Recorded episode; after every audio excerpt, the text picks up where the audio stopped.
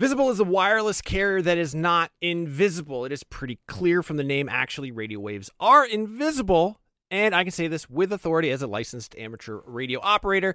That being said, Visible won't be giving you the power to see light outside the visible spectrum. It's actually way better because having that ability would make getting around very difficult and distracting. What you do get with Visible is unlimited 5G data powered by Verizon. You get one line of wireless, just $25 a month, which is great in these times of economic uncertainty. That is one line for $25, taxes and fees included. So whatever you're doing at this moment, please stop. Switch immediately. Now, monthly rate on the Visible plan for data management practices and additional terms, visit visible.com.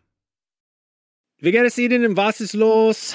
It's dein Ninfreundo, Seth. I'm learning German. Yeah, in case you didn't know what that was. That is me trying to impress you with the little German that I know. Right now, I am actually learning German. I took it in high school. I goofed off the entire time. I did some other language learning apps. They taught me things like where the taxi stand is and how to find a bus, but not a lot of conversational German. Thankfully, that's what Babbel is all about. Babbel teaches you language conversationally, which, let's face it, that is what you want to know anyway. I don't know. When I was in school, you learned like how to count, you learned like the colors, you learned the shapes. Those are all important things, but they don't help you when you're in like Cologne, Germany with Ein Nierenstein, which by the way is German for kidney stone. An experience I can unfortunately speak personally to, but I've been using Babbel to learn to speak German again, better than I have before. I actually really like it because it is conversational. It's a little bit more relaxed. One of the things that it does that I really like is it'll sometimes show you what the literal English translation is. And I don't know why, but I find that very helpful in sort of understanding the structure, the grammar of a language and sort of putting myself into that mind space. Since I'm only in Germany for Gamescom, which is like a week and a half, I'm not immersed in the German language. I'm not immersed in German culture. So what I do is the second best thing. I'm taking Babbel. Hopefully this year when I go to Germany, I'll be able to impress all the Germans with how much German I know from learning through Babbel. The app has pronunciation recognition, so you'll be able to learn how to speak better with your accent, how to actually properly pronounce the words. That way you won't get made fun of by a group of older German men because you said Apfelstrudel and not Apfelstrudel. No, it's really cool. I'm going to say right now, there is a special limited time deal for our listeners. Right now, you can get up to 60% off your Babbel subscription, but only for our listeners, because you guys are the best ones, by the way, at babbel.com/realm. Get 60% off at babbel.com/realm. That is spelled BABBEL.com/realm. Rules and restrictions may apply. Listen. Hello and welcome to NVC, IGN's Nintendo podcast. I'm your host, Casey DeFritis, and today I am joined by Emeka Nwosu. Hello. Please correct me. No, that was good enough. It was good enough? Yeah. Okay. I'm bad with last names. Does everyone who listens and watches this know? Pear Schneider. It's von Schneiderhofen. No, it's okay. Thank you very much. That's and then great. And Tom Marks. Hello. Did I say that? It's yes. An easy one. Yeah, good one. All right. Well, hello. Thank you so much for listening today. Like we mentioned last week, we have Emeka on to talk about his Smashbox controller that he uses with Smash, and he also went to Evo, so he'll be telling us all about that. Mm-hmm. We'll also be talking about some Breath of the Wild lookalikes that are they really a copy or not? And then also a whole bunch of other stuff, so please stick around, because we're also going to be talking about all of the Pokemon news that came out. Oh, no! I know, what a surprise! Run away! No. We'll have timestamps, so if you're one of those people who hate Pokemon and fun, you can look at those and skip it. But hey. This is my first time on the show. Just so you know, I am pro Pokemon, so okay. I'm not going to be like Brian and complain and be like, can we talk about pizza or something? No, we're all we're all pro Pokemon. Mm-hmm. We're just a little scared by that universe of edible things and cream-based life forms. Speak for yourself. Oh, man. I'm also on team eating Pokemon. Oh. Well, so. I'm into it. All right, so let's start. So tell us about Evo. So what did you play? I played Tekken. Okay. That's the game I played. How'd it go? So I made it out of round one of pools, and I think I finished just out of top 256. So I got tied for 257, and that's out of 1,799 entrants for Tekken. Pretty good. Yeah. It's so like as and Emeka, are you a pro player or where do you work? I am not a pro player. I just play. I just put in a lot of time.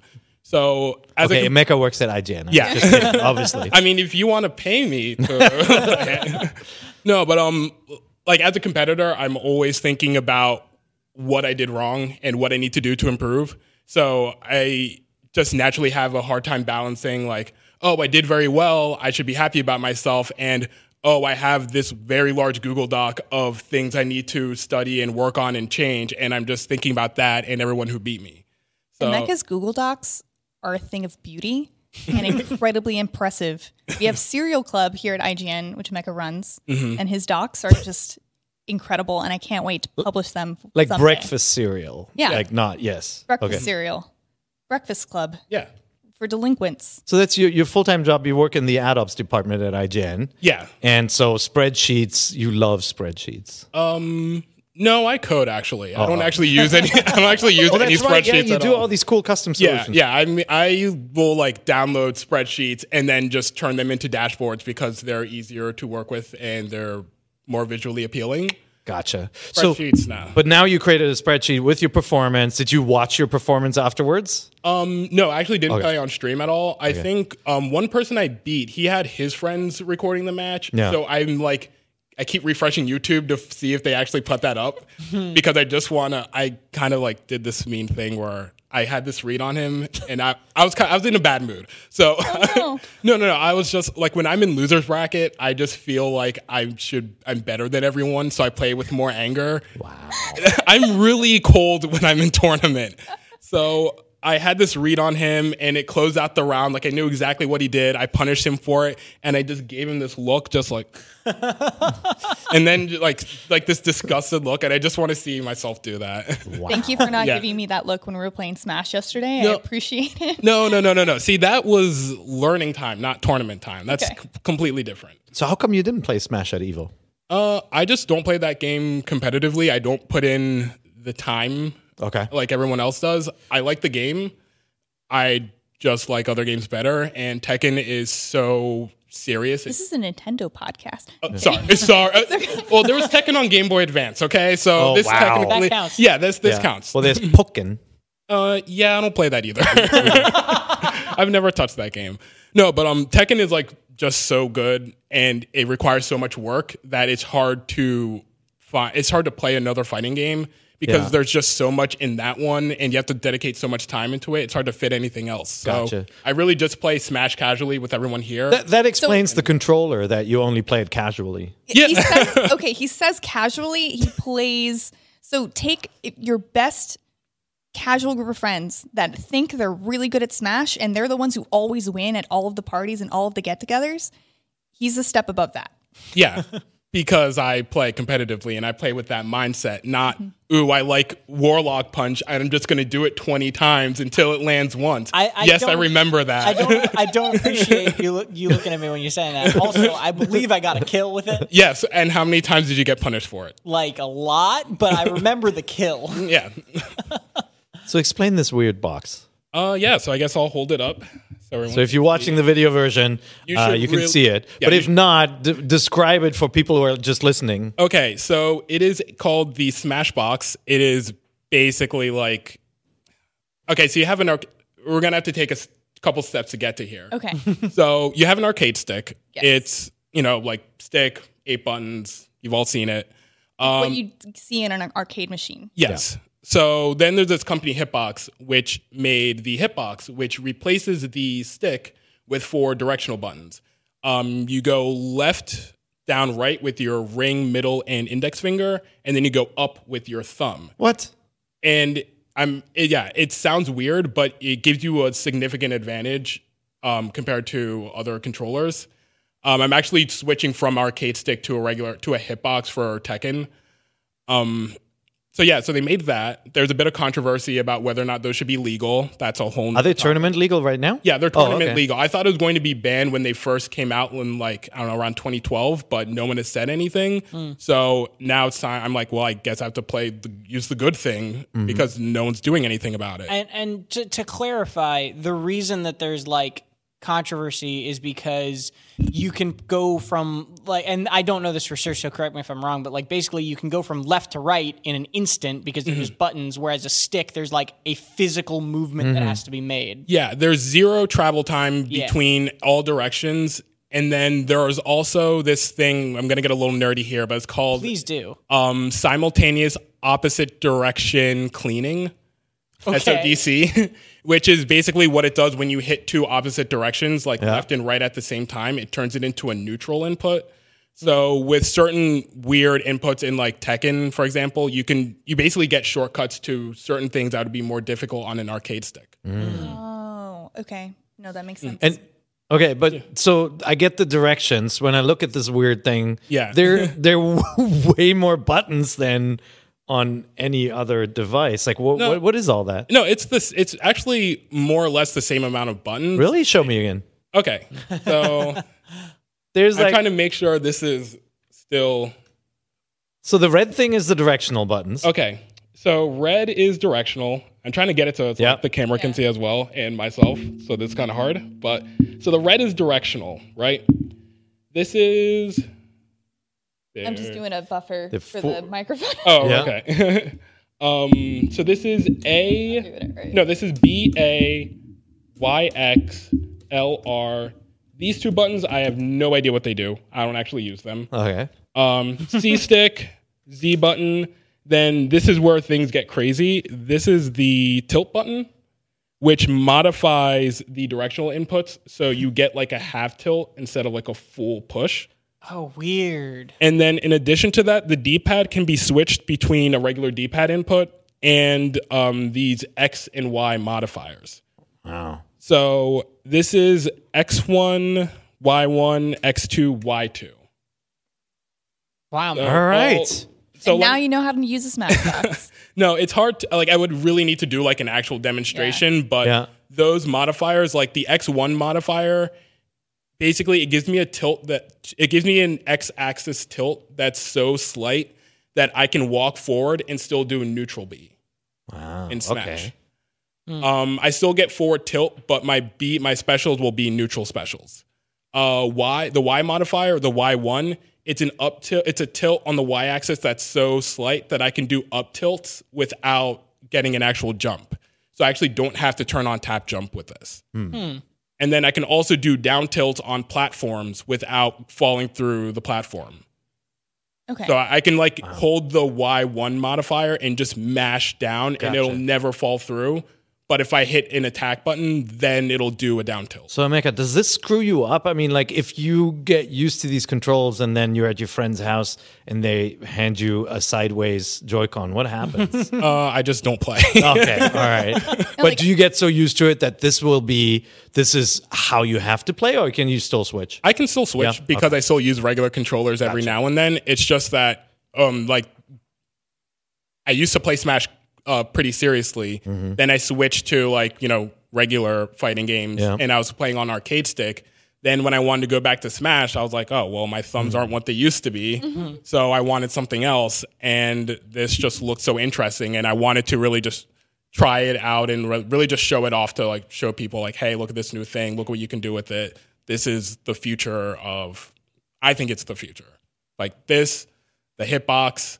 They have a new controller that's even way cheaper than both of these. That's a whole nother thing. Even way cheaper? How much is this thing? This is... Oh, no, I mean, cheaper in terms of good. Oh, yeah. I see. This is $200. Ah, okay. There's your catch. Yeah. It's really nicely made, though. It looks cool. The catch also, I imagine, is, I don't think I would ever have the patience to put in the time to just relearn how to ride a bike to use one of those things, And obviously, I'm not a guy who's going to tournaments and competing and playing that much, so I'm not the audience for it anyway, but man, it must take some rewiring of your brain to figure out, like, okay, I'm on a platform and want to use a down tilt, so I have to use a completely different button now. Mm-hmm. But isn't it worth being able to beat all of your friends? Yeah. That's priceless. Yeah, priceless. I mean, like, I had played on arcade stick, so my right hand was already fine. Mm-hmm. Actually, when I decided to switch, I spent about, like, a month and a half just playing music games with my left hand just to get my muscles, like, you know, warmed up and used to hitting buttons because I'm used to just doing this. That's a good tip. Yeah. So, yeah, I actually did that before I played it, before I started using it. And I think it took me about like a month, maybe 6 weeks before I felt like I was at about the same level using that as I was GameCube controller. Nice. Man. Well, thank you for explaining all of that. Mm-hmm. And as we all know, Smash Ultimate was also at Evo. Can you tell us a little bit about the finals? Yeah, I actually have the entire top 8. So yeah, 7th place was Zachary with Wolf. He's from Japan. Also tied for 7th was Light with using Fox. Tied for 5th was Raito using Duck Hunt. Which, wow. I swear every Evo top 8, there's one weird character that sneaks in because no one knows the matchup. Mm. So yeah, he got there with Duck Hunt Dog. Then Proto Banham with Lucina. He was like, who use? Yeah, that's my main. So I was rooting for him. Samsora with Peach, Gluttony with Wario, Tweak with Pokemon Trainer, and then MK Leo with Joker, who came back from Losers Bracket. He actually got sent to Losers really early on. Oh, wow. So if you understand like a double elimination tournament, the earlier you get sent to Losers, you have to play significantly more games. You basically have to play twice as many games for each step you go. Yeah, to get out of purgatory. Yeah, so the fact that he was sent to Loser so early, he played a lot more than Tweak, who went straight to Winners Finals. So yeah, he started top 8 in Losers, didn't lose a game until he got to Tweak. He was down 2 games to 0 against Tweak. I think it was like game 4 where Tweak was like very close at winning the whole thing and messed up. And then, MKLeo, he reverse 3-0'd him, reset the bracket, which sent Tweak to Losers. Then he beat him 3 straight times again. And yeah, it was... So he went 6-0 to close it out? Yeah. So that top 8 has no repeating character in it? That's pretty amazing. Yeah. Mm-hmm. Yeah, this game is surprisingly well balanced. Well, I mean, even in Smash 4, everyone complained about Bayonetta and who was the top character before that? Diddy Kong, Sheik. Everyone always complains about whatever character is the top, but in Smash, like there's every top 8 is always like 8 different characters. That's like so you cool, rarely see any repeat. And Joker already in there is pretty amazing. Yeah. Well, recent tier lists I've put Joker at the top. Yeah. I haven't been following the scene that in depth, but like even for me who barely pays attention to it, like even I knew Joker was like the one to beat. Okay, very cool. I'm a scrub. We're getting. You're in training now. You're getting good. You're getting good. You already made some adjustments. Yeah. Wait till they release a Monster Hunter cat into that game. Then it's all over. What is that thing called? A Palico. Okay, the Palico. I explained what a Palico was on Unlocked this week. Okay, you want to watch that? Anyway. Yeah, if you're really dying. Yes. It's only 30 minutes of your time. So thank you so much for talking about Evo and Smash and all of that stuff. Also coming out this week, we found out that Decay of Logos, which looks kind of similar to Breath of the Wild, got a release date. We also learned that Genshin Impact is coming to PS4. And I wanted to bring up the topic of these Breath of the Wild lookalikes and other lookalike games that are becoming more prevalent, and they're sparking some outrage. Is it okay? First of all, let's talk about Decay of Logos. So Decay of Logos is it, by the way, is it like the Greek place like Logos or something? Or is it the actual Logos decaying? Don't know. I don't know. Yeah. I played the game. I played too much Assassin's Creed Odyssey. Unfortunately. Oh, and also Ubisoft's Gods and Monsters like falls into that category as well. Yeah. They're going all Greek. Yeah. It's Greek, but people have...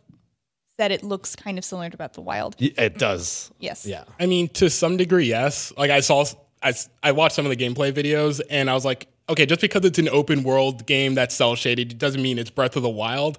But then I saw some areas where it was like, you know, like the ruins in an open field. And I was like, no, I've literally been there in Breath of the Wild.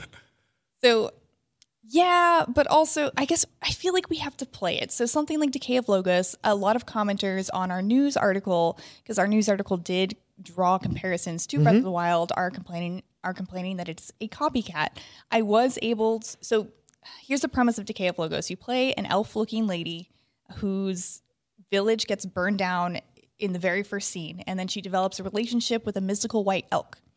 And then it becomes an action RPG where you have a companion of this elk, and you are leading this elk through ruins that have now been populated by evil tree people and other monsters. And the combat, I did get to play it at E3. Unfortunately, I didn't get to ask any questions to anyone who knew anything, but during my 20 minutes with hands-on, it plays entirely different to Breath of the Wild.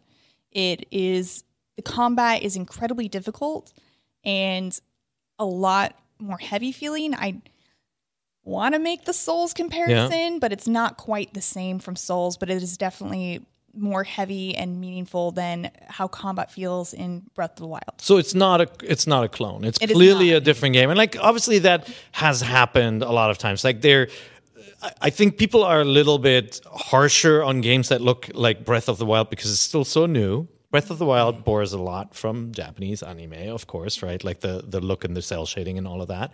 There are a lot of games that come out nowadays that look like another game from 10 years ago or 5 years ago. There are lots of pixel art games that look like Link to the Past, for example, or that, are rooted in the look of a Mario game or something like that, where people, I think, are a little bit more willing to say, hey, that's been out a long time. There's so many games that look like it, but the gameplay is different. So hopefully people do see that this isn't just a clone. Yeah, and I did find a quote from the developers, Amplify Creations, and they said that they started with a darker and grittier look, but after experimenting and planning more, they ended up going for the more vibrant, stylized look because it conveys the mood, the changing mood, better. So I think that kind of tells a little bit too. And they said they were also inspired by European folklore and Tekken. So, I think. Zelda. Well, in Breath of the Wild. I think the cell shading does look pretty similar. I think it's that combination of the grass, and we'll get to the next game in a second. It's a combination of that green grass, which looks a lot like Wind Waker too, right? Yeah. And then the overgrown ruins and all of that. If like the green was a shade different, or they're like red elements and flowers or something, it would look so different. But it's just visually close. Yeah, it's Breath of the Wild, but the flowers are red. Like that. No, it's so different. But the game's not. Yeah, and man, another thing with Decay of Logos is you. Yes, you have a bow and you can pick up swords from enemies, but there are some interesting, more in-depth RPG mechanics than, say, in Breath of the Wild. Yeah. Unfortunately, I didn't get to play that much more, but from what I played, it seems like it would be a very... It's definitely a different experience with different gameplay. It's definitely not a direct copy at all. Maybe drew some inspiration from the look of it, but it's a different game. What about Gods and Monsters? I haven't played it. Okay. Yeah, we've only seen, obviously, the trailer stuff. Ubisoft obviously loves Nintendo, right? Yes. They've worked closely together with them. And, like, the trailer shown at E3, do you remember seeing that one?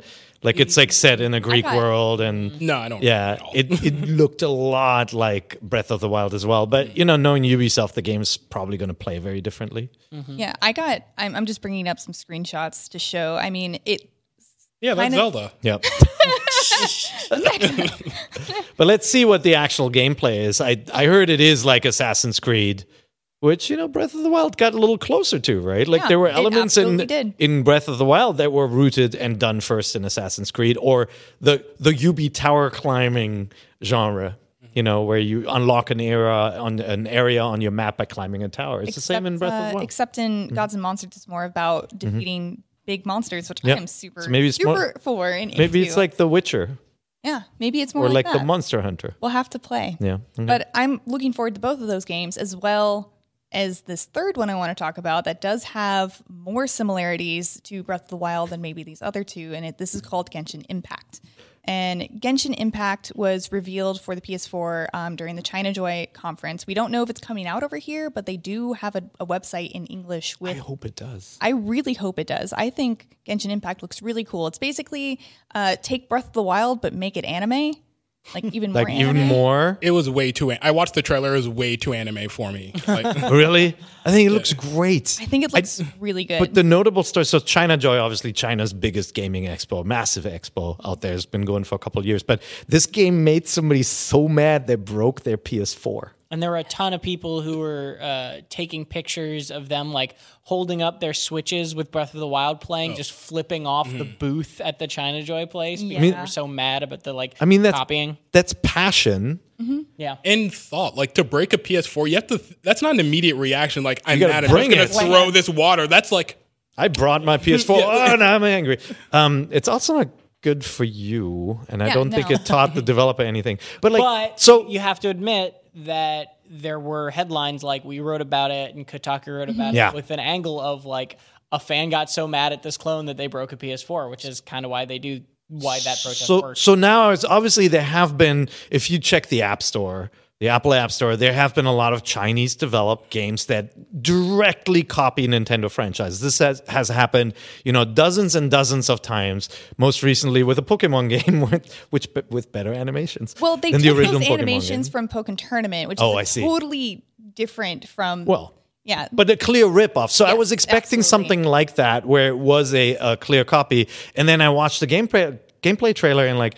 It has some elements from like Borderlands with like the it has combo attacks where you see the damages being displayed as numbers on the characters. So and then it had a scene where like a dragon attacks a town. Like it's not a ripoff. There's definitely something else going on. And it also looks like you can play as different characters that all battle differently as well. So it seems to have different RPG characteristics, but it does. I mean, the world looks like it. It looks very similar. If you look at the grass, you look at the world, you look at some of the enemies, and I know Tom pointed this out to me before. They even have enemies that kind of resemble the Guardians. Yeah, they have enemies that resemble Guardians. They have enemies that resemble Bokoblins. They have the UI with selecting weapons that looks extremely similar. Yep. They have the bow charging animation that looks extremely similar. The Guardian laser shot looks extremely similar. I would say... it's not a coincidence. No. It's very hard to defend. Yeah, it's very hard to defend. And Pear, you said it's not a ripoff. I would say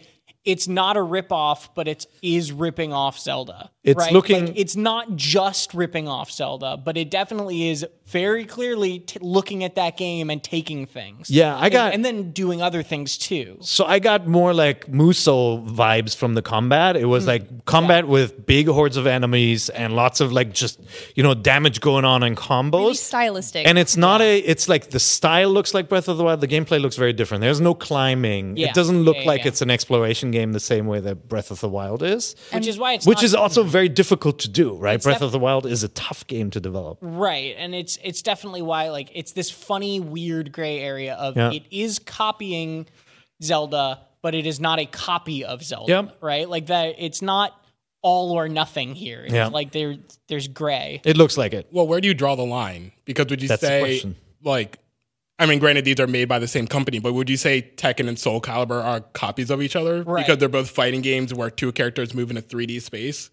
And that and to your point, that was also... sorry, neither was on Nintendo. Soul Calibur 2. Soul Calibur 2. You're fine. Great. To your point, there's a similar thing happened right back when during the great MOBA wars of like 2012 and 2011 of like you had League of Legends and you had Dota 2, and you had Heroes of New Earth, and you had all these different MOBAs, and every time after League of Legends became the most popular MOBA, anytime anyone announced a new one, it was, oh, this is a League clone. You're just copying. Yeah. Same thing with Fortnite. Yeah, and even if they were doing something different, or even if they were doing something unique, they just say it is. And like, you're right. It's this idea of like, where do you draw the line with similarities and especially similarities within a genre. Yeah. I mean, there are obviously a ton of examples outside of these titles. Like, I was expecting both of these games to be closer to what Breath of the Wild is gameplay-wise, But it's very difficult to pull that off. That's a pretty amazingly constructed game world. Yeah. And a difficult game to test as well. Make sure that it's not buggy. But there are clearly other games. Like if you just look at the you look on the Switch, you've got games like Axiom Verge that look a lot like Metroid, right? Is that okay? You've got Fast RMX, which looks exactly like an F-Zero would today. You certainly have Wargroove, which is Advance Wars, but at least they changed the tile set to be medieval, right? But the game is really rooted in it. So Wargroove is arguably more shameless than this, right? In that it's taking style and mechanics and adding upon it. And part of the title more. Even that. Uh-huh. But the difference is that there hasn't been an Advance Wars game in a decade or whatever, and Breath of the Wild is still so fresh in people's memories to the point where a lot of people are still playing it. Yeah. So do you think people wouldn't react as negatively if there was a Breath of the Wild clone that had a completely different art style, completely different characters, but you're climbing things in the world and you're fighting big monsters and you're unlocking these temples and stuff? Do you think people would be more open to it? Is it that when it's the look, people react most negatively? I think it's more difficult to have a negative knee-jerk reaction when when you look at screenshots and it doesn't look totally similar. Yeah. I think if these games had a different art style, I don't think people would draw that comparison. Mm-hmm. Whereas if you had a game that had very obvious gameplay mechanics that were exactly the same, someone who played it early would write those comparisons, and that's how they would find out instead. Yeah, and also it's those visuals are the only thing people have until they get to play the game, right? Mm-hmm. You know, once you play this, it'll probably be very clear that it's not just a Breath of the Wild copy straight up, but all we have right now are screenshots and a gameplay trailer and like cell phone recordings from their booth at China Joy, right? So like these are the only tools we have to have these conversations with, and so it's so easy to just be like, yeah, this looks like this, you know, and we don't really have the tools to say, oh, well, I played it, and it's not like that at all. Yeah. Yeah, it's interesting. There, you know, certainly when Ocarina of Time came out, there was this time period where we said, all right, somebody nailed a 3D action-adventure game. Everybody's going to copy it. There'll be all these games that look like it. That didn't actually happen because it's so difficult to make games like that. You know, you had a couple of titles that were similar, and then obviously the genre evolved a bit more with, you know, your Assassin's Creeds and those titles, you know, Prince of Persia before that. But it's kind of funny when games now start with the art style. Like that's almost seems backwards, you know? It's like you're drawing a comparison to the art style. I don't know. I love Breath of the Wild. If somebody were able to do a game like it, I would actually be happy and not mad. But if somebody is doing a game that looks a little bit like it, somebody's doing a game like it that looks like it, and it's called Breath of the Wild 2, and Nintendo's making it. They are making that game. You're right. Yeah. Or whatever it's going to be called, because I guess it technically doesn't have a title yet. Yeah. But like, look, are you cool with Bloodstained looking like Castlevania? No, I'm mad about it. Yes, because it's the original creator, right? Like there are all these nuances to games that look like others, but there are clear ripoffs out there too. I think I'm more okay with them when it's very obvious that they made their own assets and everything from scratch. Mm-hmm. It's when people are pulling animations and assets from other games and just straight up actually ripping them, and that's when I have the biggest problem. And that's the hilarious thing about this. It's so funny to me that this game drew so much ire because there are dozens and dozens of examples of Chinese companies just bootlegging wholesale Overwatch and Paladins and all of these other games, Hearthstone, like so many games just get torn apart and repackaged in Chinese, like as like little mobile apps in China and things like that.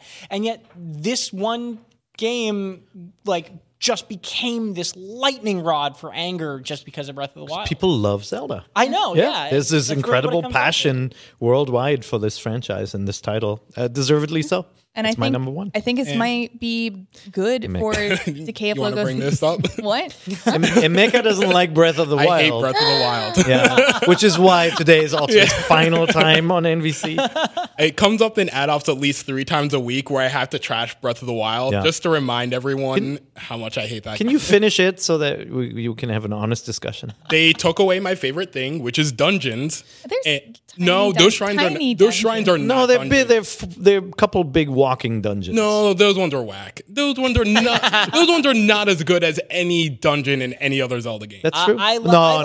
It's but they're well, better like the later than some. Ones, the later ones, but they're the best. Temples are better than the beasts for sure. Yeah, temples are better than the beasts. Those were so weak, and then they added an open world, which I don't care about. Oh my God. Okay. Oh, I'm just going to run through this open field and there's a moblin over there. Oh, well, I'm just going to run past him because who cares? Is that what happened? Yeah. See, I played this game that had lots of really cool things to discover. I just went shrine,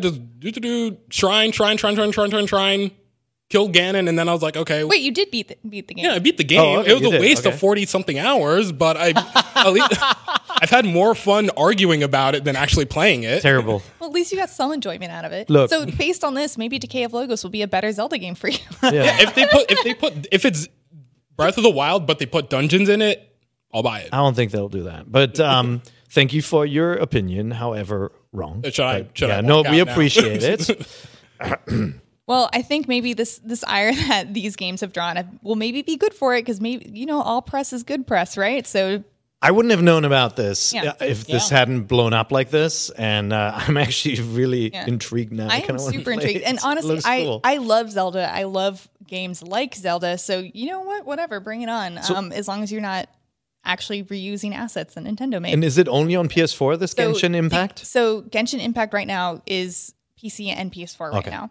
And we don't even know if it's coming to the West. We don't. Yeah.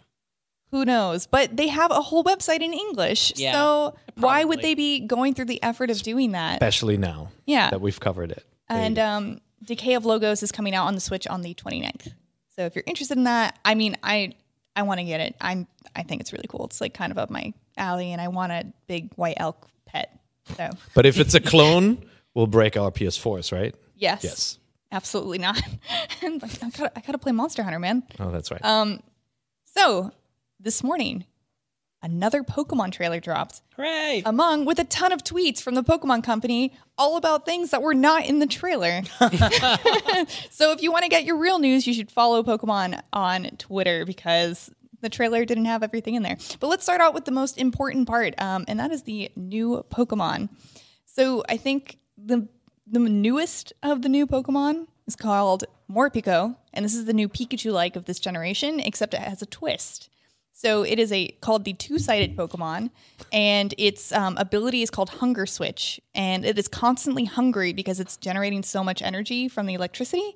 So every turn, it will switch its form into the hangry form. Which hangry form. Hangry. It's an electric dark type. That is an official thing in a Pokemon game. Yes. The hangry form. It becomes hangry. Yes. And do people know what hangry means? Yeah. Hangry mode. Hungry.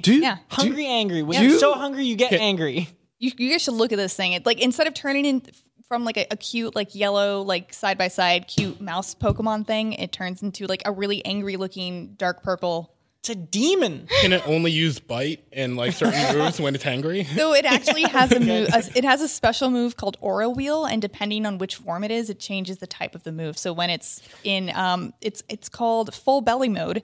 It's an electric type, and when it's in hangry mode, it's a dark type. I love it. Wow. Have you ever thought about that Casey may be the Attenborough of the fake animal world? Like, meet the Morpeko. It has a hangry attack. I watch that show. You know way too much about these creatures. I read things and I do wiki stuff. Wow. Of course I would know.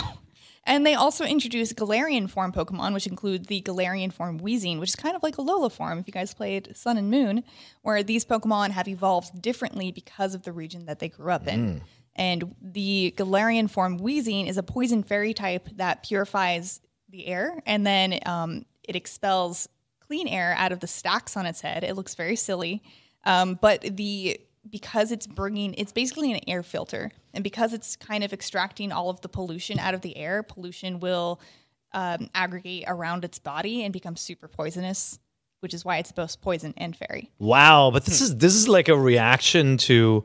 It feels like Pokemon companies trying to take teenage angst over pollution away. It's like don't worry. There's a Pokemon that will absorb all that. Yeah, it's fine. And then we have Zigzagoon and Linoon, which are now dark and normal type. And Tom, you had an interesting observation on those. Tom? Oh, well, I was wrong. You're wrong? Okay, yeah. Just kidding. But never mind. No, they're somebody pointed out that they look exactly like Kiss. Yeah. They all have like they do. They're white and black with like one of the base form of it has like star makeup on its eyes, and then when it gets real big it's like special Galar evolution, which is like only the Galar form. Obstagoon, and it has its tongue sticking out. Yeah, it looks like a rock star. Yeah. Well, Kiss is big in Japan, so maybe there's some inspiration there. No, why were you wrong? Because I was saying that it was Zigzagoon Stardust. Oh, like Ziggy Stardust? Okay, Stardust. I see. Mm-hmm. Because it had stars on its eyes, but I was wrong. I got the wrong rocker. Zigzagoon played guitar. Were people really asking for a new form of Zigzagoon? No, that's what I thought too, man. Because the whole point of the Alolan forms is to give like older Pokemon that were sort of like lost in the shuffle with all the new ones in to give them like new life. Oh. Was there really a fight? Was someone really like, oh, I need Zigzagoon to be competitively viable again? Like... Yeah, well, I would love to know who at the Pokemon company really loves Zigzagoon and was like, guys, I've got an idea. Let's bring it back. Well, I think it's time. I think they just made a Pokemon to be the like base bad Pokemon that the bad team has, which is now called Team Yell. And if you watch the trailer, Team Yell all uses these Pokemon, and they look like scruffy punk rockers. And it's really funny because they are basically a toxic fan base for one of the rivals that is also trying to be the champion of the region. Mm-hmm. That's their entire storyline. They just follow this girl around and like are super mean to all of her rivals and anyone who tries to do the things that she's doing. And she will like try and calm them down, but you know, she's not always there to make them like not be mean. That's right. Like that's kind of like, oh wow, this is maybe we'll learn some lessons. Valuable lessons about how to treat people in the new Pokemon game. Aww. So all the old teams are trying to take over the world or something. And these are just fanboys. They're just fanboys. Yeah. Yep. Yeah. Uh-huh. All right. I love it. For Marnie, which is one of your new rivals, and I love her design so much. She's obviously Miranda is a huge fan. I think a ton of people kind of here. I'll bring up the picture for. She's got like a pink dress with like a black jacket. Oh gosh, who is what? No. What is Hitchcock? No. Come on. Don't Google Marnie without Pokemon. Casey, cover your eyes. Well, Marnie is a laptop. Hitchcock movie with Sean Connery. But this is Marnie, and you can see why people are adding Miranda now. It's very, it's like very girly style with a little bit of like goth. It's on brand. Okay. Yeah, it's very on brand. I think she's awesome. That is as Miranda as those other games were Zelda. Like it is exactly the same. Like, please pay us copyright. Yeah.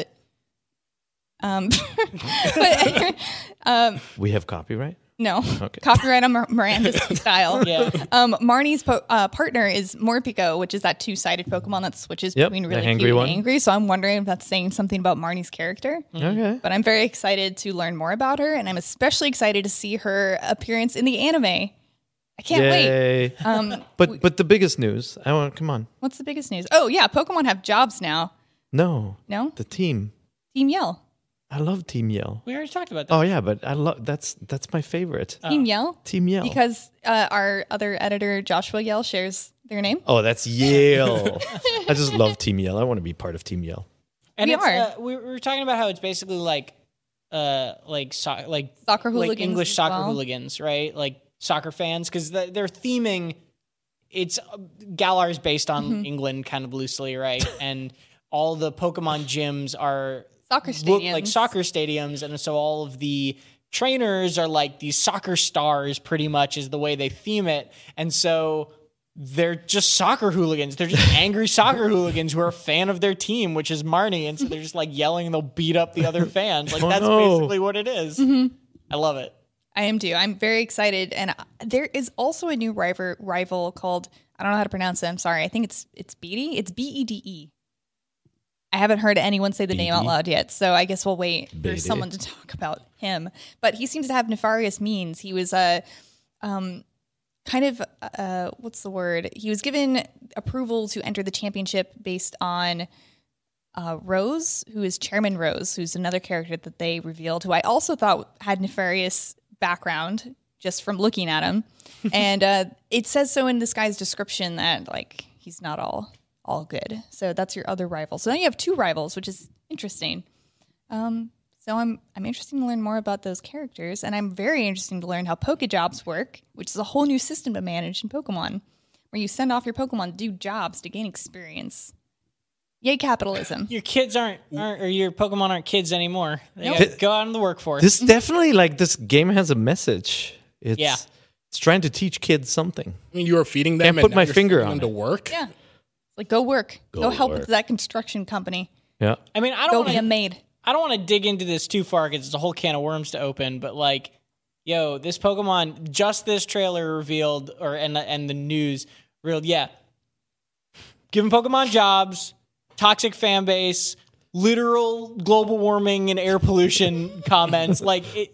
Anyone who says Pokemon's not political is literally just like absolutely wrong. I guess we'll find out when it comes out in November. Uh-huh. They had an entire game about slavery. That's right. Oh. Yeah. Come on. Yeah. Also, look out for a feature on Pokemon and the jobs they'd be best at coming out on IGN.com sometime this week. That sounds frightening. It absolutely is. Wait until anybody looking at it before we publish it. Lucy is. Oh my god. Anyway, some other news. Help. I have things to say. Okay, other news. But I'm going to go through this really quick. The new standard Switch with the extended battery life is available now in some places. I'm not really sure where. This is reported by Game Explain, so just be on the lookout for the different SKU number. You know anything about this, Pear? No, you just have to watch out. Yep. Because, as you know, obviously they're not pulling the first model from shelves, so you have to watch out. If you're in the market for a new Switch right now, just make sure that you don't get stuck with the older model because there's a huge difference in battery life. There is, as I've experienced with Fire Emblem. I tried to enjoy the nice weather outside this weekend and played Fire Emblem on handheld mode, and my battery was dead in less than 2 hours. It's a battery hog. I was playing it on the plane. I just kept it plugged into my battery charger in the end. I was very surprised. Anything that pushes a lot of 3D graphics just depletes your battery super fast. Monster Hunter Generations Ultimate didn't even make my battery deplete that fast. No, this is... So here's the funny thing is, I am coming from Dragon Quest Builders 2, so Fire Emblem to me is like, oh, this is taking no battery. Uh-huh. Because Dragon Quest Builders 2 will overheat your Switch and drain your battery in an hour and a half. It just destroys it. It's wow. I've only played it docked. I really like Dragon Quest. It's really good. I'm not into the game itself. I'm really enjoying it. Yeah. But it gives me genuine concern about what that game is, if it is damaging the Switch long term with how hot the system gets. It's very weird. Yeah, and I agree. It's frustrating that this is a not insignificant upgrade, and they're not just I wish there was something like a sticker or like something now with more battery. Yeah, that's not gonna push sales. I wish there was like a full, like a more kind of clear rollout when you knew you were gonna get one. I don't know. It just is it seems like it's kind of mean, and it's a very short-term problem because eventually the old ones will get out of cycle and you'll just get a new one. It is. I mean, if anybody here gets the new one, you see any differences in packaging, anything that makes it a little bit easier to spot, tell us. I'm gonna buy the the Disney Special Edition Switch when I'm in Japan next month. Yeah. So I know that one hasn't been made yet, which means it is definitely you're able to tell this edition is different from the others, so you know it's gonna be upgraded. I hope they're not recycling the old. Oh man, I guess we'll find out. They got a warehouse of old Switches that they just got to get rid of. I'll bring it back. Yeah. And also, we've learned that Darksiders 2 Definitive Edition is announced for Switch. It's coming out on September 26th. Mm-hmm. And what? Okay, I was like, you're making a face, Tom. You're fine. I am. Why? Yeah. Why do people do this to the word definitive? Definitive? Remastered and there was the remastered edition of because Red people Faction. Like puns. Do they? Puns are funny, Tom. I want to know. I want to see the sales data about does a pun in your definitive edition sell you more copies of that game? You heard it, audience. Please deliver us the data. Please. And while you're at it, you can play Mario Tennis Aces for free between August 7th and August 13th, only for Switch Online subscribers. And your save data will carry over if you purchase by the 20th. So you can start the game. And that's nice. It's a good game. If you haven't ever played it, it's a really solid game. I was so hyped for that game, and I was like, I'm going to get it, and I'm going to have everyone over. And then nobody came? Yeah, no. Because it's tennis. Oh, no. Yeah. It's tennis. And you have Smash. I played Mario Tennis a lot on my 64. Uh huh. But nothing else was out. That's the issue. I feel like this game released in a pretty crowded field overall still. I liked it. I thought it was good. Tina really loves it. She talked about it a bit on GameScoop last week. Okay. So she really likes Mario Tennis. I mean, I'm sure it's a lot of fun, and I am going to check it out. I mean, it's free. Like, why not? It's good. It's hard to be free. Beat free. Yeah. I can lend you my copy, too. Okay. And then we haven't heard about this next game since around 2008, but there's a new Cooking Mama being rated for the Switch. Hooray! We know literally nothing else about this. You don't need to know anything else. I mean, I know Cooking Mama. I played Cooking Mama on the DS, but nothing about a Switch version. I have a Cooking Mama apron at home. When I'm cooking, I'm wearing a Cooking Mama apron. You have to take a picture. I have taken pictures. They're legendary. Legendary pear pictures and Cooking Mama. No, they're on my Facebook page. Coming soon. No, I love that franchise. If you haven't played it, it's like the most peaceful, simple franchise. It's evolved a little bit, but you're literally just putting ingredients together and stirring them for the right time. And it's got this kind of it's very English. The whole the translation kind of preserves the Japanese mama accent and all of that. It's really cute. Mm-hmm. Yeah. If you do real good, she goes even better than mama. Better than mama. Yep, that's right. Funny enough, they also announced a new Cook Serve Delicious this week, which is, if you guys know that game, they announced Cook Serve Delicious 3, which is like Cooking Mama, but like a little bit more realistic. Okay. It's not as cartoony. Yeah. Oh, okay. I'm less interested. Yeah. Yeah, I like my cartoon mama. Totally fair enough. No, I think the cool thing about Cooking Mama is like some of the tactile stuff they can do with the 3D rumble. I'm looking forward to seeing what they do with the Switch. I hope they do something special. Yeah. It's not just a port. And the Dragon Quest XI S is getting a demo in Japan. No word on the West yet, but be on the lookout for it just in case. And we're Steam World Quest is getting a 2.0 update. So you'll get a new game plus after beating the story and a super hard Legend Remix difficulty, which will add twists to the gameplay, which will only be available in New Game Plus. And there's also a bunch of balancing tweaks, HD Rumble Edition, and other small improvements to the game. Yeah. And I know that we all enjoyed it. It was a good game. Yeah, enjoyed it. Mm-hmm. Good deck building game. Yeah. It's also a real good candidate for a New Game Plus because there's way more, unless you're grinding a lot, there's way more cards than you can use in any given run. So New Game Plus is a great way to just like go through and try different strategies and do things. So you keep all the cards that you collected and just kind of play through it again. Yeah. Mm-hmm. So guys, there's some games out this week, including Guacamelee 1-2 Punch Collection is out on the 6th for $40. Yeah. Great game collection. Yeah, I know we have a lot of fans here. I know Brian is super into Guacamelee. Yeah. If you like Metroid and chickens. Real quick question. I don't want to sidetrack new games too much, but $40 is kind of expensive for these two games. I mean, isn't that always the comment we have on all the Switch games? Yeah, yeah. How much do they cost now? Because Guacamelee 1 came out a while ago. Guacamelee 1, I think, is fairly cheap. Guacamelee 2, I'm not sure, actually. I feel like they go on sale all the time. They do, but they usually don't. They might not go on sale on Switch. They go on sale on, like, Steam, and that's a lot. Mm-hmm. But, Guacamelee 1 and 2, if you haven't played either of them, are definitely worth this price. They're both phenomenal games, and one holds up a lot. Mm-hmm. So. I can't find the price. It's fine. No. Don't worry about it. Yep. So, DC Universe Online is coming out on the 6th as well. It is free to play. So that's a better price. Yeah, it's the best price. Free to play. Maybe not. I don't know. I guess you'll find out if you play it because it's free. Pillars of Eternity Complete Edition is out on the 8th for $50. Great game. I haven't played it.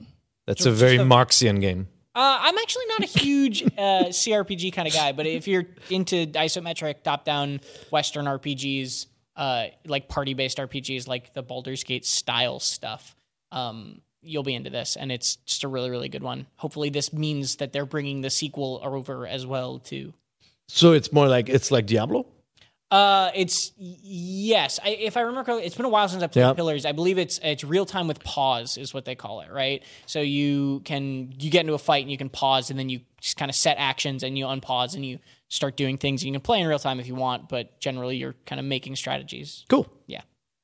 And then we have Pix a Cat out on the 8th, which is like an arcade-like game where you play as a cat that has to save ducklings in a maze-like environment. Of course. Pix the Cat is like an old school PlayStation downloadable game. It was on Vita in like 2015. Oh my god. And it's finally coming to Switch, and it's like only $10. Yeah, it's just a really fun old arcadey game. And we've also got Turok 2 Seeds of Evil out on the 9th for $20. Oh man. So I played that game way back when it was struggling to run smoothly on the N64. And I'm assuming, I haven't played this one yet, but on the Switch, I'm assuming they clean it up just like they cleaned up the first one. Yep. Where they pushed the fog back, they made it run smoothly. It might actually be a good game now. It suffers from the same problem as games like Halo, where there's a lot of just big environments with not that much kind of uniqueness to them, so it's a little easy to get lost sometimes until you figure out which barrel to blow up. But it was a good game, and the multiplayer, the four-player split screen was great. It has this weapon called the Cerebral Bore, where you lock onto your enemy, and it shoots this little drill that is heat-seeking, and it goes into somebody's brain. It's very, very gross, but it was but it's a menace. It's such a great menacing idea for multiplayer, where you're trying to avoid being locked on, and then you hear the thing coming. It's really good. Ooh, that sounds like a lot of fun. Yep. So, hey guys, what's everyone playing? Tom, Fire Emblem. Oh, mostly. Me too. I've been playing lots of Monster Hunter World also, but I won't talk about that. Fire Emblem is mostly what I've been playing. It's so good. It really is good. I'm so jealous. I downloaded the game, but I still have not started it. It's too much talking for you. Yeah, no. You said Genshin Impact was too anime, so why are you getting Fire Emblem? I like Fire Emblem. Well, I like the gameplay. I do not care about making relationships. Okay, then you're screwed. You downloaded the wrong game. You can automate all that stuff. I mean, if the battles are good enough, I can just ignore all that. So it definitely is the talkingest game in the franchise. It is, if you go back to older Fire Emblem games where the relationships management was mostly on the battlefield, where you have the right person talk to the right person in order for them to join your team, all of that now is its own game set in this this castle environment, the school. There's a lot of talking. There's a lot of relationship building. Yes, you can automate, but it is not a pure strategy game. I was worried about that. I'm loving it. I think it's really, really cool. I love you get a real feel for the characters in it, and it's a little bit on the easy side. Yeah. I don't remember Fire Emblem ever being this easy on hard. So maybe play on hard in classic mode. Definitely do hard and permadeath. Yeah, that's what I. If you've played Fire Emblem before. Oh, yeah. I'm just so desperate for a Fire Emblem game that I don't care if I have to talk to some tweens about, I don't even know what they do in that game. Yeah, they all have awesome names like Gustav von Funderstadt. Yeah. It's figure out if they sweet or savory food, so they'll join my team. I'll deal with all that just to get another Fire Emblem. You can use our guide. We have a really good strategy guide for it that tells you who lost the handkerchief and all of that. Mm-hmm. You can figure out who lost what item. But again, a lot of that stuff is optional. You don't have to do the exploration stuff. Sometimes you do, but in general you can focus more on combat, but you're missing out on the character building is really good. It is. It's such a fun game. I am loving Fire Emblem so much, way more than I thought I would. I don't know why. I guess there was a good reason I was interested in it. I didn't think it would suck me in this much. Assuming Iceborne is an expansion, it's not a game, so not its own game. Right now, Fire Emblem Three Houses is my game of the year. Wow. As of right now, I'm still even only 25 hours in, and I just really like it. If you're totally into just the strategy part of the games, I would say stick with Shadows of Valentia or something. Bring out your 3DS. But no, this is for all the criticism that game companies sometimes get when they iterate on their titles and create a sequel, this has so much stuff in it. They thought about the relationship stuff, and they built it out into something really meaningful. And it's just really fun. I can't stop playing it. I want to keep on playing it. But I'm also playing a couple of other games. P-Cross. I always have to look up the name. Picross, Lord of the Nazarick. I am playing it. So that means I now have 5 Picross games made by Jupiter on my Switch. I want to take a picture where I have them all lined up. Picross S1, S2, S3, and then the weird little furry girls one. I forgot what it was called. What? Do you remember that one? Oh wait, that one. I have to look it up. I don't know what it's called. No one asked for this. I'm not up on my Japan animation. Come on. Gotta wait for the Joy-Con to wake up. It was Kemono Friends. Oh, Beast Friends. I know. Kemono Friends. Yeah. You know that anime? Yeah, I haven't watched it. It's So Nazarick is in a way it's the best Picross production value-wise. It has like, you know, it has cutscenes with text and cool character art and all that. It has fewer puzzles than most of them. They kind of spec'd it down. But it's a really nice game for somebody who's played Picross before, because they don't make you wade through like oodles of tiny little grid puzzles. They have, you know, they go for some of the bigger ones. They have, you know, a lot of the color ones in there. They've got the, you know, the ones where you assemble bigger pictures, that mode. It's good. It's like, you know, if you want to start with any Picross game, you might as well start with this one, because Picross S3 has more puzzles, but it's very generic, right? The look of it is very clean. This one has a little bit more character. But no, the game I really wanted to talk about was Tiny Metal, Full Metal Rumble. So Tiny Metal came out on the Switch a while ago. Speaking of clones, it is Advance Wars. They took Advance Wars down to most of the units. So they have the little guy with a rocket launcher. They have the little soldier. Rocket launcher guy is good against tanks. They have the tanks. They have the transport units. They have the helicopters. They have the jets, and the jets are strong against the helicopters. The exact same unit setup. But it is an homage. We haven't gotten a new Advance Wars game in a while. They made it 3D, so you can now fully rotate the camera. The first one, I think it was just kind of locked, but also like isometric. They now have, when you move units, it draws an arrow. So they really refined the interface and balanced things. And they have this new... They have a couple of new abilities that weren't in Advance Wars. Like if you attack a soldier trying to take over a city, you can now push them. There's a mode where you do less damage, but you push them and take their place. You can team up with multiple units, and only one can get hit by return fire. They have a new map mode that you can explore. It's good. It's a really good game. It's a little blurry looking, like some of the 3D adaptations. I think Fire Emblem suffers from the maps not being as legible as the 2D ones, right? Because you used to see the character sideways. Has that same issue, and it looks a little blurry in the color smear a little bit, but you get used to it. If you're not getting an Advance Wars game, if you're not into Wargroove, which was a great game, give this one a look. I'm really liking it so far. That's good to hear. Yeah. They put a lot of work into it. It's made by a Japanese team, and they say, we love Advance Wars. We think we added things beyond Advance Wars to it, and it's true. And there is a demo available, right? There's a free demo, so try it out. Right. See if you like it. Emeka, what are you playing? I know you're excited about this. I am playing Monster Hunter on Switch. So yeah, I had never played a Monster Hunter game, and then I played Iceborne at E3. Yeah, and I was like super into it. I was like I convinced a bunch of people to buy the game. I remember at the E3 party, I was like just making small talk with Casey. I was like, Casey, I played that new Fire Emblem game. I think it's really cool.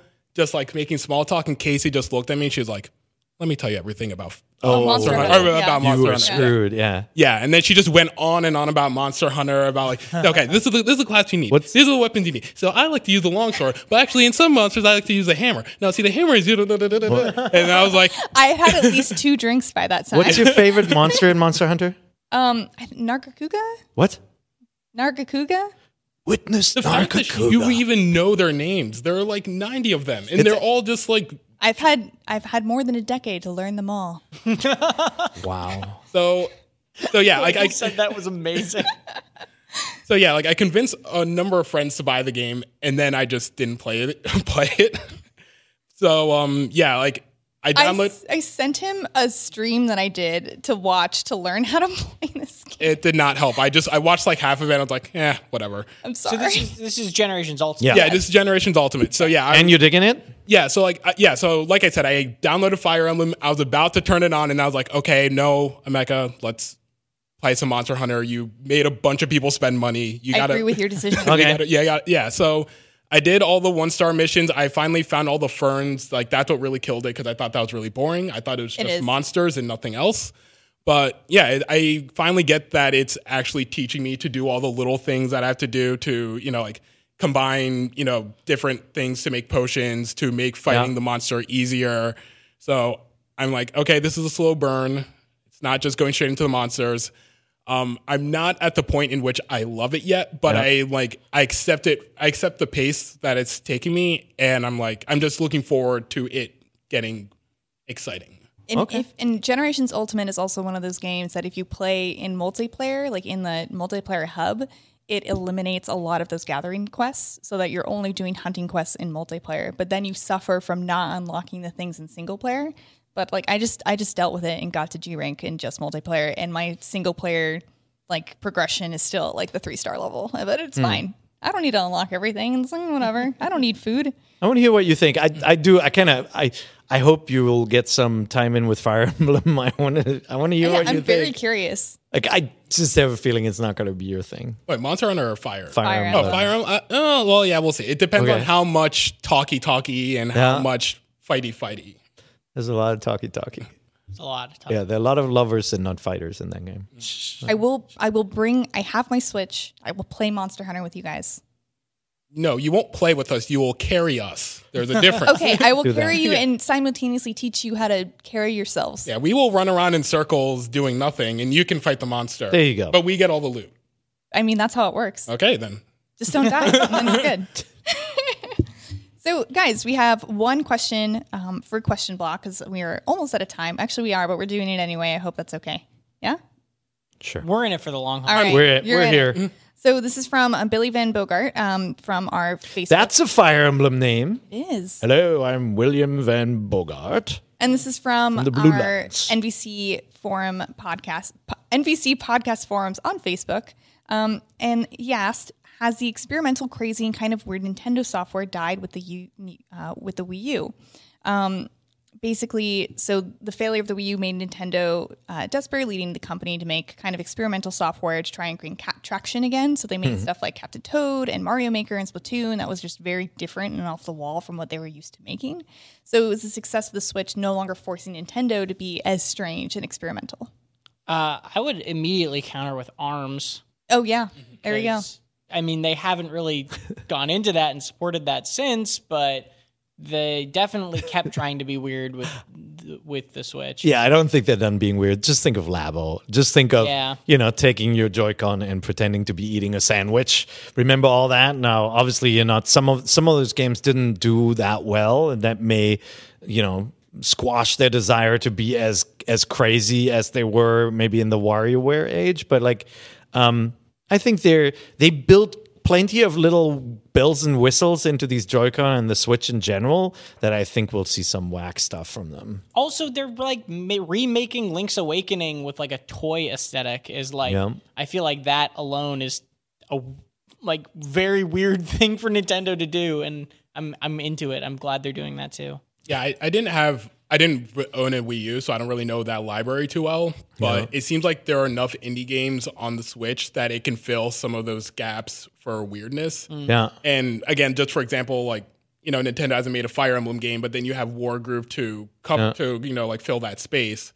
So I feel like they're just letting the indies handle all the weird stuff while they just do the traditional Smash, Zelda, etc. Snipper clips, 1-2 switch, right? Like at the very start of the system, they had some weird stuff. I don't think they're done using the IR sensor. Something strange is going to come out. Mm-hmm. They can't resist using that stuff. I totally agree. Yeah. And from this will be a quick one from John Despabiladeras asked, do you think there's a chance for Three Houses to be considered for Game of the Year 2019 nominee? I think you answered that. Yeah, I think I did too, because it's one of mine, and I know for a fact that Brendan Graber will fight for it to be on that list. What else came out this year so far? What's in the running? So the short list for stuff is kind of... Slay the Spire is definitely on my short list. Slay the Spire is up there. I think it's on Damon's too. The other short list is Resident Evil 2 Remake. Oh, that's right. That was Sekiro, this year. Sekiro. Some people have Devil May Cry 5 up there. But honestly, there's not a lot of crazy hits this year yet. I mean, it hasn't been a bad year, but there just haven't been a lot of breakouts. Yeah. Mm-hmm. When's Death Stranding coming out? November? Yes. Yeah. So, I mean, obviously, there's still some heavy hitters left to come. We'll get a Pokemon game. We'll get Luigi's Mansion. Mm-hmm. I think it could be considered. Awakening, I feel was a Game of the Year contender in my book. And I'm happy more and more people played Fire Emblem because that franchise was kind of It was kind of like racing games, right? Where like you could get an amazing racing game like a Forza Horizon and it wouldn't make it into like the top 10 game of the year titles because not that many people were into the genre. And Fire Emblem, I think, suffered from that a bit. Turn-based strategy is not the hottest genre now. But like I think a lot of people are playing this one. And I think it's the convenience of the Switch, but also the pedigree of that franchise. And then just people seeing all the stuff that they added on top of the turn-based stuff. I think it'll absolutely be in the running. I also think the success of Persona recently kind of pushed it into more visibility as well, because a lot of people who like Persona are like, oh, you might like this too. And I completely get that as a Persona 5 fan. Yeah, it's kind of like, remember, dating sims were a huge genre in Japan and never made it across the pond here. But like little elements like that have been integrated in games, and people in the West are going, oh, I really like this stuff. I love it. Yeah. It's like Otome, but with better gameplay. It's funny, too, because before I played Fire Emblem, I was like, oh, yeah, this is looking a lot like it's borrowing things from Persona. Yeah. And now that I'm playing it, I'm like, oh, man, this is borrowing a lot of stuff from Valkyria Chronicles. Oh, really? Yeah, it's like the pace of the story and the like melodrama behind that sort of thing is something I really love about Valkyria Chronicles, and they're definitely bringing some of those lessons into this. And then it's very Harry Potter, right? Like the whole setup and how like the students are put in peril and all of that. It's in the houses, obviously. Mm-hmm. But is the battling good? Yes. Battling is very good. Okay. Yeah. That's all I care about. Yeah, battling is good, but again, it's a little on the easy side. Play on hard. Yeah. Yeah. Especially like if you play on normal, I think you can grind more, right? Like I haven't tried normal yet. Yeah, normal I didn't. You can. Normal has like missions sometimes, or you can just play them forever infinitely, and they're not like super hard, but they'll just like you just do them forever. Anyone who plays this game, start on hard. If you've played Fire Emblem before, you can always drop it down to normal if you run into chop, but it's so forgiving. You can rewind time when you lose a unit. It's there's to any point in the entire battle. Yeah, it's they made it so that nobody will be frustrated. Right, I'm like, I'm not gonna lie. I'm not doing that. You don't have to do it. I kind of regret not starting on hard. I do too. To be honest, I would want to bump it up right now, and I could have bumped it down. Like you just have to be a little bit more careful when you're playing hard. Mm-hmm. But again, it's not. Yeah, I mean, even on normal, the AI will focus and target your weakest character. Mm-hmm. So it's not. They're not like totally stupid. It's just. They don't hit as hard, and your characters are just, if you're at the same level, you're probably going to be stronger than them. Yeah. Okay, I just unhooked the cable. Did you unplug yourself? I thought I broke something. It's just the laptop. It's magnetic. I think it's about time to end the show. Yeah. It's about time to end the show. Yeah, we're all out of time. Thank you so much for watching and or listening to MVC. Remember, you can catch us every Thursday at 3 p.m. on IGN.com, YouTube.com, or your favorite podcasting platform. Emeka, where can they find you? On Twitter. I'm at Twitter. Yeah, it's the first time I've had to do this. At Don Mecca, DON_MEKA. Is this button broken?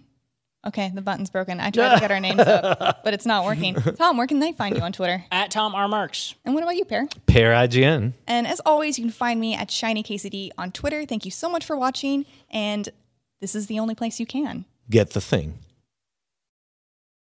Hey there, this is Justin Bartha. I made a funny new podcast, King of the Egg Cream. It has the greatest cast in the history of podcasts with actors like Louis Black. I'm torn by my feelings for two women. Bobby Cannavale. You can eat it, or if someone hits you, you can put it on your cut. Melanie Lynskey. I wonder what these marvelous things are that look just like boiled chicken feet. Jason Ritter. I can break things and pick locks and kill people. Michael Stuhlbarg. The whole point is to inspire people that they should make themselves better. Ari Grainer. No, don't whet its appetite. What are you, an idiot? Me, Justin Bartha. That's not just any egg cream, that's a Lemke's special. And all narrated by the hilarious Richard Kind. This is the story of Harry Dalowitz.